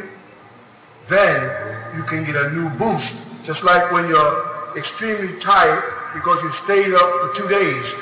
You find at the forty-eighth hour, you get, or twenty, even the twenty-fourth hour, you get a boost, and you get this, what they call a second breath. You follow? You're working on etheric now. You're no longer working on blood. That extra boost you get when you're extremely tired and driving, all of a sudden you say, I gotta wake up. Boom, you get this surge, you're able to drive another one hundred miles. That's moving into the evening. When you learn to take these this journey backwards back into yourself, you follow the journey inward. When you get down to one and you learn to vibrate there, then it's easy for me to take you over into the etheric world. Because on the other side of this one, hydrogen existence, starts one ether, and all the way up to eight. When you get to, in the element sense, what can happen? These the element sense is from hydrogen to eight, and eight is oxygen. You see that? A gas is formed. So when you come down from eight to one and go up to ether, when you get to eight ether, you make a transformation into Ethereum form, another gaseous form, another form of gas, and you'll be able to travel that, that, that ladder backwards and forward. Then if anything begins to happen to you on the physical plane, between eight and one, all you do is drop your vibrational level and transport your essence into the etheric world and wait to see what happens in the physical. If the physical body becomes damaged to the point where you no longer use it, but you have a job to do, you're able to pick anyone from your family who can vibrate on the same same type of blood, because the liquid is oxygen, water, H two O. Same kind of blood as yours, you could jump into their body to get a certain assignment done. Oftentimes, relatives will come back to a person in their family who they think are vibrating the same, and the person is, becomes afraid from seeing this gaseous etheric image in their room, and the adrenaline produces a a serum that cuts off or builds a gate where this walk-in cannot get into your body. So your grandmother who came back to get a message to someone who needed them comes to your bed, at the head of your bed, but then she turns and leaves. And she just says, I'm well, everything is fine, because you closed the gate through fear. You follow? We have to learn that monotheism created fear to cut you off from the spiritual world. Their whole philosophy, their whole doctrine of religion is based on stay afraid, fear Allah, fear the Lord, fear retribution, fear hell, fear judgment, fear. You notice that? So you don't stay in a celeste state, a bliss state. You stay in an ever-regretful state because it's near impossible as a predominantly physical being most of the time not to do disagreeable things. Right? And once you do a disagreeable thing, and, if, and the law is if you do one sin, you're going to hell, you inherit a new, more dreadful attribute, guilt. And enough guilt will make you say, what difference does it make? I'm already going to hell. I'm already a bad person. I'm already a disagreeable person. So I might as well not try to make the journey back. And that could not be far from the truth. Once you learn not to fear, once you take on the role of God and take on responsibilities for your body and your soul and your spirit, those three great principles, that's the three great sins. When you conquer them, you conquer it all. And you can make that journey back and forth. That's what Om is about. Om is not, we've, you studied books and you may have got bored, so well, I've been reading Om, I don't see what I'm getting any spiritual, because it's about waiting until the people who join Om because they want a transcendental meditation journey get fed up and leave. And those people who want to stay will be here and then we can get down to business. You follow what I'm saying? And anything else?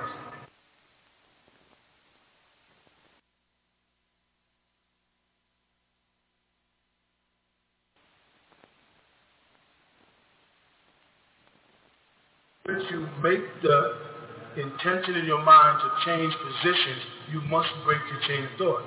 Because you have to think, or I'm going to get up and go get, sit in a chair. So it means you got to start all over again. If you try to get up and pick up where you were at, it's impossible because you put a new thought in between. And that was, I got to get up. Oh, where's the chair? That's the more, that chair's more comfortable. I'll sit over there. Or I'll just sit over there. Let me get my rug, because my rug's a little soft. It was hurt my ankle, and then hurt comes in. Hurt. Hurt links to a whole bunch of things in the subconscious mind. Wow, I was hurt before. I fell out of a tree. Remember when I was a kid, I got hurt. I got hit by a baseball. Or I hurt boys. I hear somebody crying. Are they hurting? Everybody's hurting. You follow? And the, the mind is so powerful and works so fast, and it starts to digest that information so quickly that you're off that path. You got to start all over again. You got to sit down. In the middle, meditate, middle, right? And then start to contemplate and rebuild it again. You know what I'm saying? Believe you me, it's worth the time.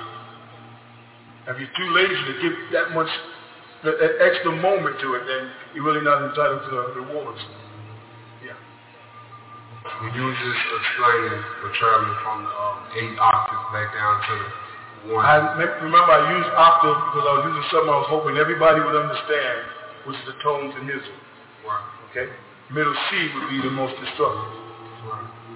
Okay, now when you were explaining that, um, do you, do what um, certain exercises do you suggest to um, get you get you able to vibrate on, we're able to travel from the eight octave back down to one? That's what Amun is teaching. We've just started now. I've just introduced y'all to this tone of Om. This tone, Om, in the human voice is a replica of the sound of the multiple big bangs that took place. Different explosions in the universe. When they finished exploding, in Islam I used to say, babies go kheh. Kheh. That's why they go kheh, kheh, kheh, kheh. They remember that vibration as they were coming into existence, and they could hear the universe from the other side, and they hear things rubbing to create friction, to create sparks, to create life. So they hear khed, and that's why they use the word khed for creation in Hebrew as well as in Arabic, which they derived as usually from the Sumerian doctrine. Or khat in Egypt means that dead body, khat, that dead existing thing waiting for transformation, right? Amun is supposed, is supposed to teach you this gradual transformation. First, I've got to teach you how to sit down and focus your energies, conquer the, the material world and the things that surround you that seem to be so important to you. Your Father, that's one. Or to give you the power to be able to cook it off, because you're in a world where there's a million things you have to do, but be able to have a certain tone or note in your mind that when you hear it, be it on, it automatically starts you on that journey. You follow? This is a process of learning. It's not about saying, tell me exactly how, exactly what I can say so tomorrow I can put it on. If you did make the transition, when you got down to the fourth octave, I mean, when you got down to the fourth note within that octave, all kind of demons that are in your subconscious mind that have been planted in there by the media intentionally. Every monster that you've ever been taught to believe is real and did as a child before the mind of logic and evaluation could grow while you were still in an imagination state. Every little creature you saw and everything you envisioned, you believe it or not, you stored it in your heart as real. And these are the things that you shape to create your nightmares now that you're a grown man. You just make them a little more sophisticated than they were when you saw them on television. They might have just been a headless creature that was chasing around Daffy Duck in a cartoon when you digested, or the headless horseman who scared people with a lantern and no head through Halloween. These things stayed within inside you, in your essence. If all that, and they're dormant waiting to come out, and you can combine them the way you take Mister Potato's heads and put little pieces together. You can put little pieces of memories of fear and, and traumatize yourself. So you just can't go jumping back there. And that's what happens to many people who join these meditation groups, and they're on a very high spiritual level because their mothers and fathers genetically were high spiritual people, and they get there and they get possessed. Or they go to a Pentecostal church and they get possessed. Or they go to a Yoruba meeting and get possessed. Or to a Santeria and they get possessed at a Shango meeting, or spiritual Shango Baptist, spiritual Baptist in the islands. They get possessed the first day. Other people sit there and say, why is it not bothering me? I'm not getting the Holy Ghost. How come I'm not foaming at the mouth? How come I'm not? You understand? Those people was able to make that leap because somewhere within their four generations on both sides, which is eight, again, four in the mother and four in the father, somewhere in that period coming over this way, somebody was very spiritual, or someone did, someone dove into Shango, or someone dove into Yoruba, or someone dove into Voodoo or Boudin. Someone dealt with some of these things in your family, and they have opened the porthole in your genes for inembodied souls to step in, and they haunt you and they torment you until you learn psychic self-defense and, or, and how to go back down that channel or that, that semi-vortex and patch that hole up genetically. So it's something that has to be taught to you gradually, so you while you're learning to open this channel, you're also learning psychic self-defense, so you become a spiritual warrior when you get back there. Because there's beings you will have to fight off this in your mind, and this is why Native Americans often tell people when they're in a sweat lodge, and they're going through these, they're smoking these uh, peyote, they take them on these journeys, and in these journeys they come up against demons and monsters, and they'll tell the, the chief or Maku, will tell them, this is the demon that's inside you. These are illusions. You've got to defeat them. But when you're standing there, you see a mountain lion perched on a mountain getting ready to leap on you. And you got to remember that you were taught by your Maku or your shaman, whoever, that this is an illusion that you're creating. And, that, and, and it'll get more ferocious as your fear increases. And once you overcome that, then that mountain lion disappears. And then you start a little further down and you come across a tremendous rattlesnake. And you're cornered by this rattlesnake. Because you have seen movies in your lifetime where people were caught and trapped by rattlesnakes. And you said, what would I do? And the moment you added the I in it, you planted it in your subconscious mind as being a part of your life. What would I do if Godzilla came over the mountain? You've now instilled Godzilla in your mind forever. What would I do if Dracula had me cornered? What would I do if the wolfman was chasing me through the woods? And that's why they make these kind of movies. Because they know as God that you're constantly taking that unshaped ashlar and bringing it into a shaped ashlar, taking an uncut stone, a heap of mud, and constantly cutting bricks to build this strong character, and in that they must inflict, or maybe they must implant all of these kind of thoughts that deviate, that take you off the path.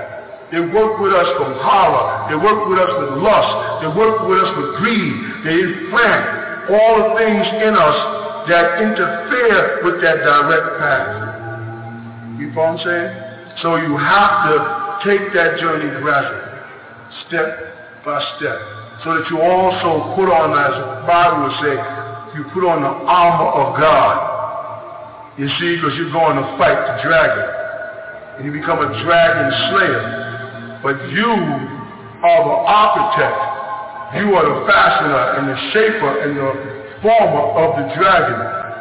And only you can overcome the dragon when you give back the world of illusion. It's a battle. But it can definitely be overcome. Yes, anyone? Well, that.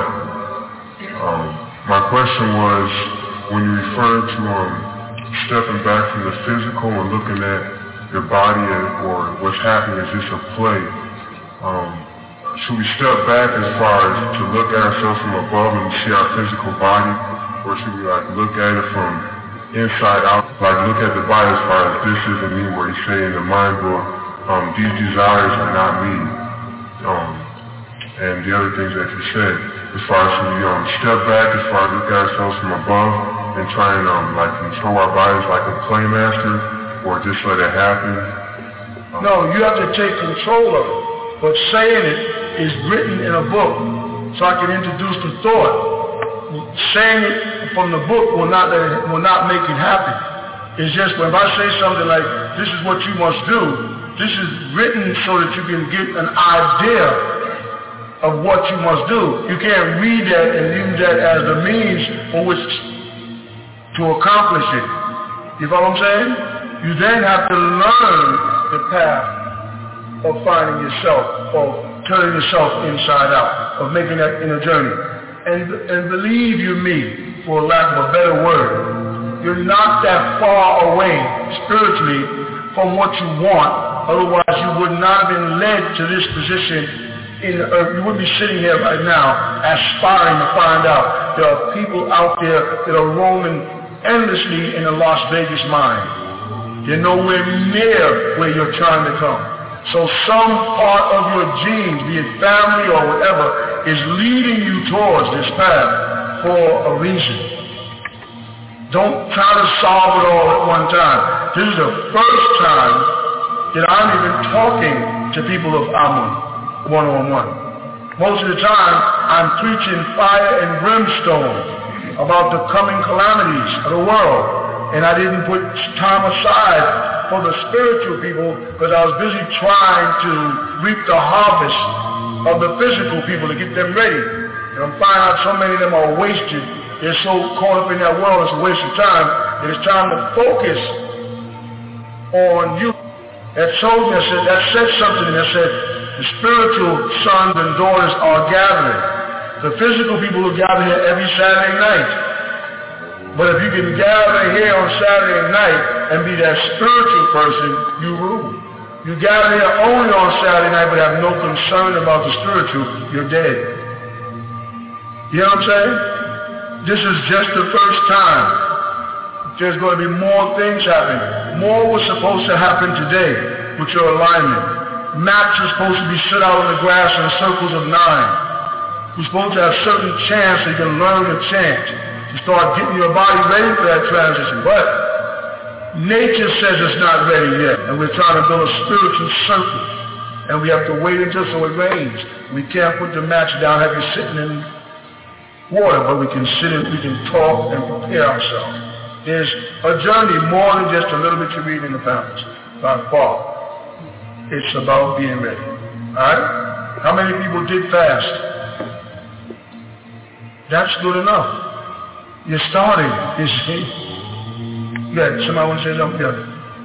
Um, is there a reason why at the age of, let's say, myself, five, around five, six, I was around adults, and I said to myself, they don't know anything. And ever since then, I've been looking for a master. Now, I thought I was influenced by, like, now, I used to be into martial arts, watching karate flicks, and I would see like these Shaolin monks and the things they were able to do.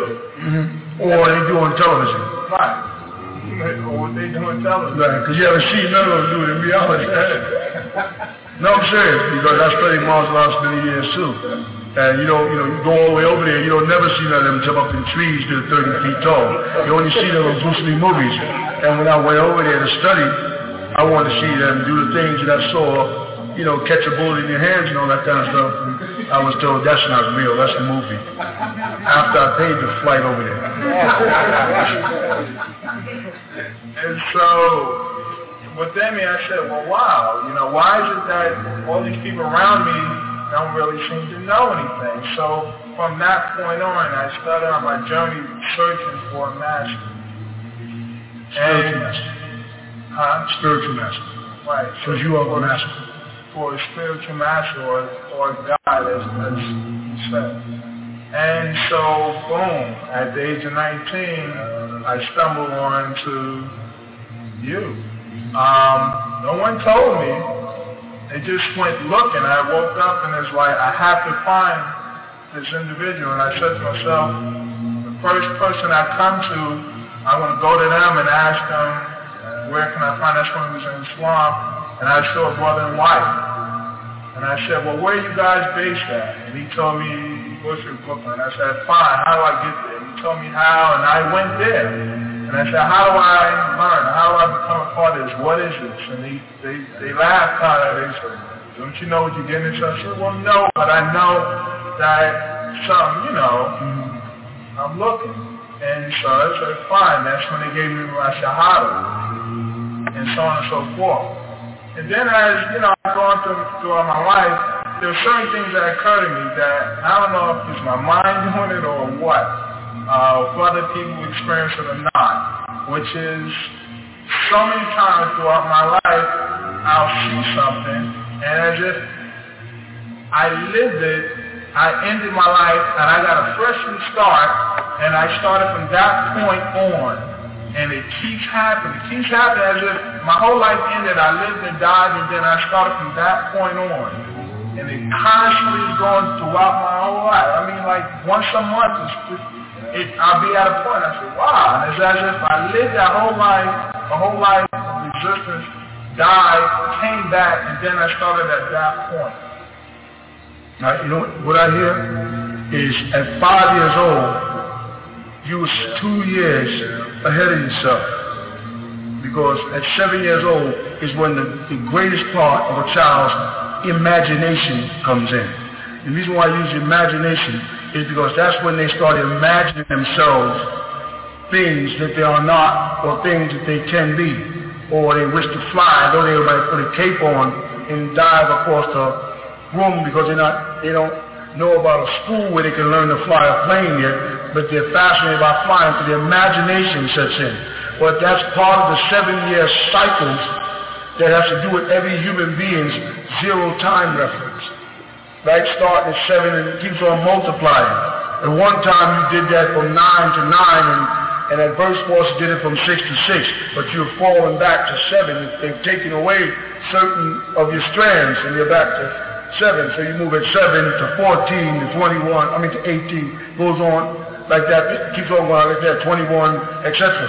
So now you probably are having a loop, what they call a spiritual loop, is you were something in your younger life jilted you, and it caused you to speed up in time. It could have been an incident in your family. It could have been a tragic death. And I'm not kind of sounding like a psychic reader, believe me. It could be any of a number of things that, that gave you that jilt, and it pushed you up two years mentally. And as a seven, as a five-year-old, you turned around and looked at people, and they didn't have anything to offer. And when you, and that's when you made a re, it's like a rebirth. And you went up again, fourteen, another rebirth. And it keeps on going through cycles like that. As you get older and you, and you're a seeker, what happens is these times lap over, and you become fed up. What you're calling starting all over again with life is I'm fed up that this portion of my life is not fulfilling to me. I must find another route. And then that other route takes you to another level. So you keep feeling I'm being born again. I have a new life. You're not the only one that does that. Many people do that. They get fed up with stages in their life, in their own mind, and they write them off as new zero time references, like start again. You're not really starting again. You're really a combination of all of the thoughts and all of the imagination, all the feeling that you ever had, but you feel obsolete ones, and therefore you have the ability to erase them out your subconscious mind. But if needed, you can reflect. You follow what I'm saying? And that's why you're able to say, well, when I was five years old, I looked around and I saw that the people were not, which meant that you still have stored. You follow that in that hidden submental part, them stories, those pieces of your life that appeared to shape and form. You knew at that time you was a seeker, that you was not a person on a spiritual path. You didn't know what spiritual path even meant back then. But you knew you was on a journey somewhere. Most people do. But most people get so, we, we get sidetracked by so much of the advertisements, advertisements, and the excitement, the bicycle, the, you know, the basketball court. We get sidetracked by chasing the girls in the schoolyard until we lose the most important parts of our life. If you study back to your so-called religious scholars, they spent from one to thirteen with masters. And then at thirteen was declared a man. And then from thirteen, by the time they got to nineteen, they were married and had a family. You follow what I'm saying? Those are what that is. All that is still within inside you, in your chromosomes. These things that happened in your past are still in your present. You're living in a circle of time. Time is not moving forward or backwards. You're a part of it. It's expanding in and out and passing you like waves going back and forth each time. Like if I put a dot in the center, throw a pebble, and it starts to go out. And this keeps on, keeps on going back like this here. This is what time is. So you have time courses where events can recycle themselves, appear to renew themselves. If all the waves keeps on crossing, and you can see it on sound waves, it actually happens. It bounces and they come back off themselves. Well, the human body is vibrating off sound, so we so we react just like it. And all our thought patterns are sound. They're light. In order for them to become emotions or energy emotion, they work that way. You see? So it don't feel like you're a stranger. The strange part is over because you was on your way to find a spiritual master. And it took you down many schools of thought, all which are beneficial to you. Because all that you obtain while you was in martial arts is still beneficial to you if for no other reason you learn to take care of your body. You learned how to exercise and train and discipline your body, which will help you discipline the mind. You know what I'm saying? But those are just leaping thoughts. You know, them cycles. They are, you're, you're, you're still in tune with your real self. Everybody is seeking a spiritual master. And sometimes they don't stay with their spiritual master. They're not strong enough. You know what I'm saying? When they find when the master's not saying what they want, like I said before, when Moshe or Moses met Melchizedek, what happened? He what he told him, you're not really ready for me, you, because you're looking at me. You think you see. You think you know what you see. I, how many times I tell you, seeing is, seeing is, uh, and hearing and reading is believing. You know what I'm saying? That's why I said He said, and I went to see those shalom, and I said, well, what you saw on television. But that was only what they made us see it, and because we saw it on television, we really believed there was men that could jump up on a building up there, flip back in and flip back down, you know. We really believed it when we was kids, didn't we? And they could take, you know, steel bars and break them with their hands. We, we, didn't, we didn't take into consideration skin and bone and tissues and what they're composed of, you know. And, oh, they got their mind on that. They teach you, if you think your mind on the other side of that brick, you just got to think through the brick. And you can punch the brick, you can think all you feel like through the brick, these bones, these bristles, and all this, and say, I ain't with you on the brick thing. I'm with you on the exercise and the cottage and all that, but I ain't with you when it comes down to punching your hand through his brick hand. And it won't go through. And then they teach you, but if you really believe in your mind you can break that brick, you'll be able to break that brick. And that's because they have special bricks based. You watch any martial arts instructor when he's training kids, he touched the wood on the grain. You know you broke wood on the grain. When your little pop has already got the grain going this way, he can just about sneeze and break it. Let me go get a piece of teak wood or ebony. I want to see you break some ebony or some teak. You don't see that, do you? You can hit a brick at the right spot and break it. Yes. Okay? Here's the last question, because I know you're out there online. All right.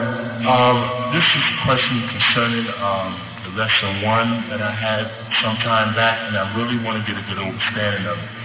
Um, it's, as I did my first lesson, I noticed I seen a being of uh, al khidr, al khidr, um, and eventually it went to one eye, and it went to a question of who am I and what am I. I just didn't understand that as far as me writing it in and returning it. But I passed and went on. I just really need the, to the overstanding of my first lesson more than my second and third one. All right. In the first lesson where it tells you about how Melchizedek will come and visit you, you follow? Had it not been told to you and you accepted, it may not have happened. Do you follow that?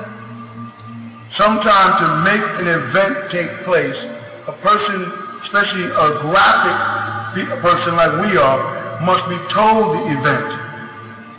Um, if there, if you were not taught about a God, could there be a devil?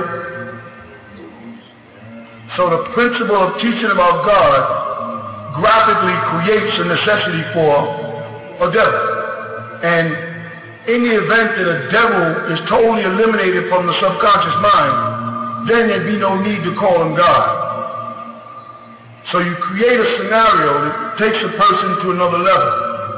And so you say, you know, you are capable of being visited by Melchizedek. You are, you have that ability once you bring yourself to a certain level. And the deity in you will bring Melchizedek to you. Yes, as a man thinketh in his heart, so is he.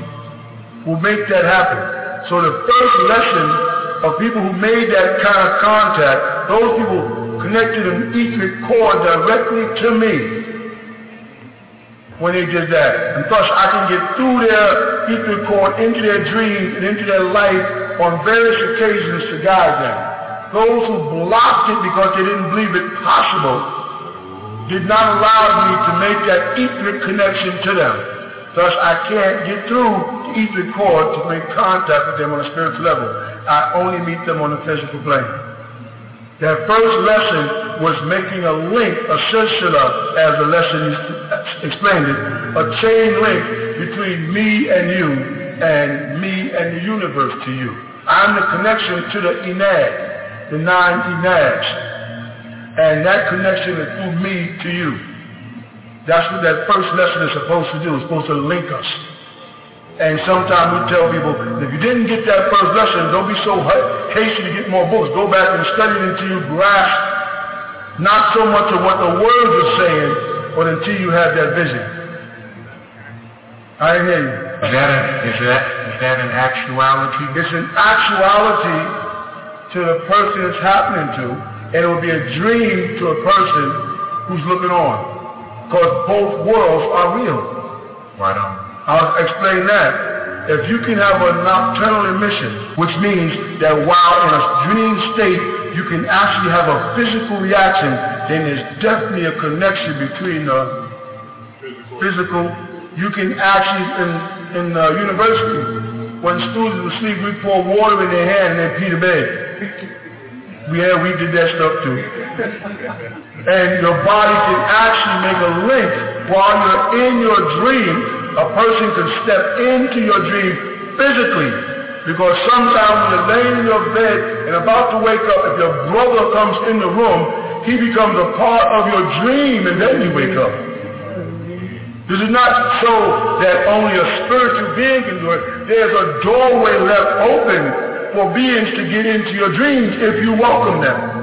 And if you don't welcome them, but the hippocampus area of the brain starts to hallucinate, and you start bringing things into your brain that you don't want there. And they traumatize you, chase you, and you wake up in a what? A full sweat. How come your sweat glands is activating if you're just, if it's all imagination and no reality? You would be imagining that you're sweating. And wake up dry. But the fact that in a dream state, as they call it, you are actually having a physical reaction tells you that those two worlds, uh, what do you call it, mesh and become one. You hear me? So it is a reality. And the people that have, have me visit them when they need me, and have me visit their relatives when they need guidance, and their mothers in the hospital, and the different things, it is real to me and to them. And those people who sit down before their affirmation, and in their own, when they make that spiritual connection with that letter they send me, and they put their hands on that letter, we connect right up with each other. And I send energy through that. The stuff you're doing to own, through me, through you. That is real. Alright? Right on. What do? What do?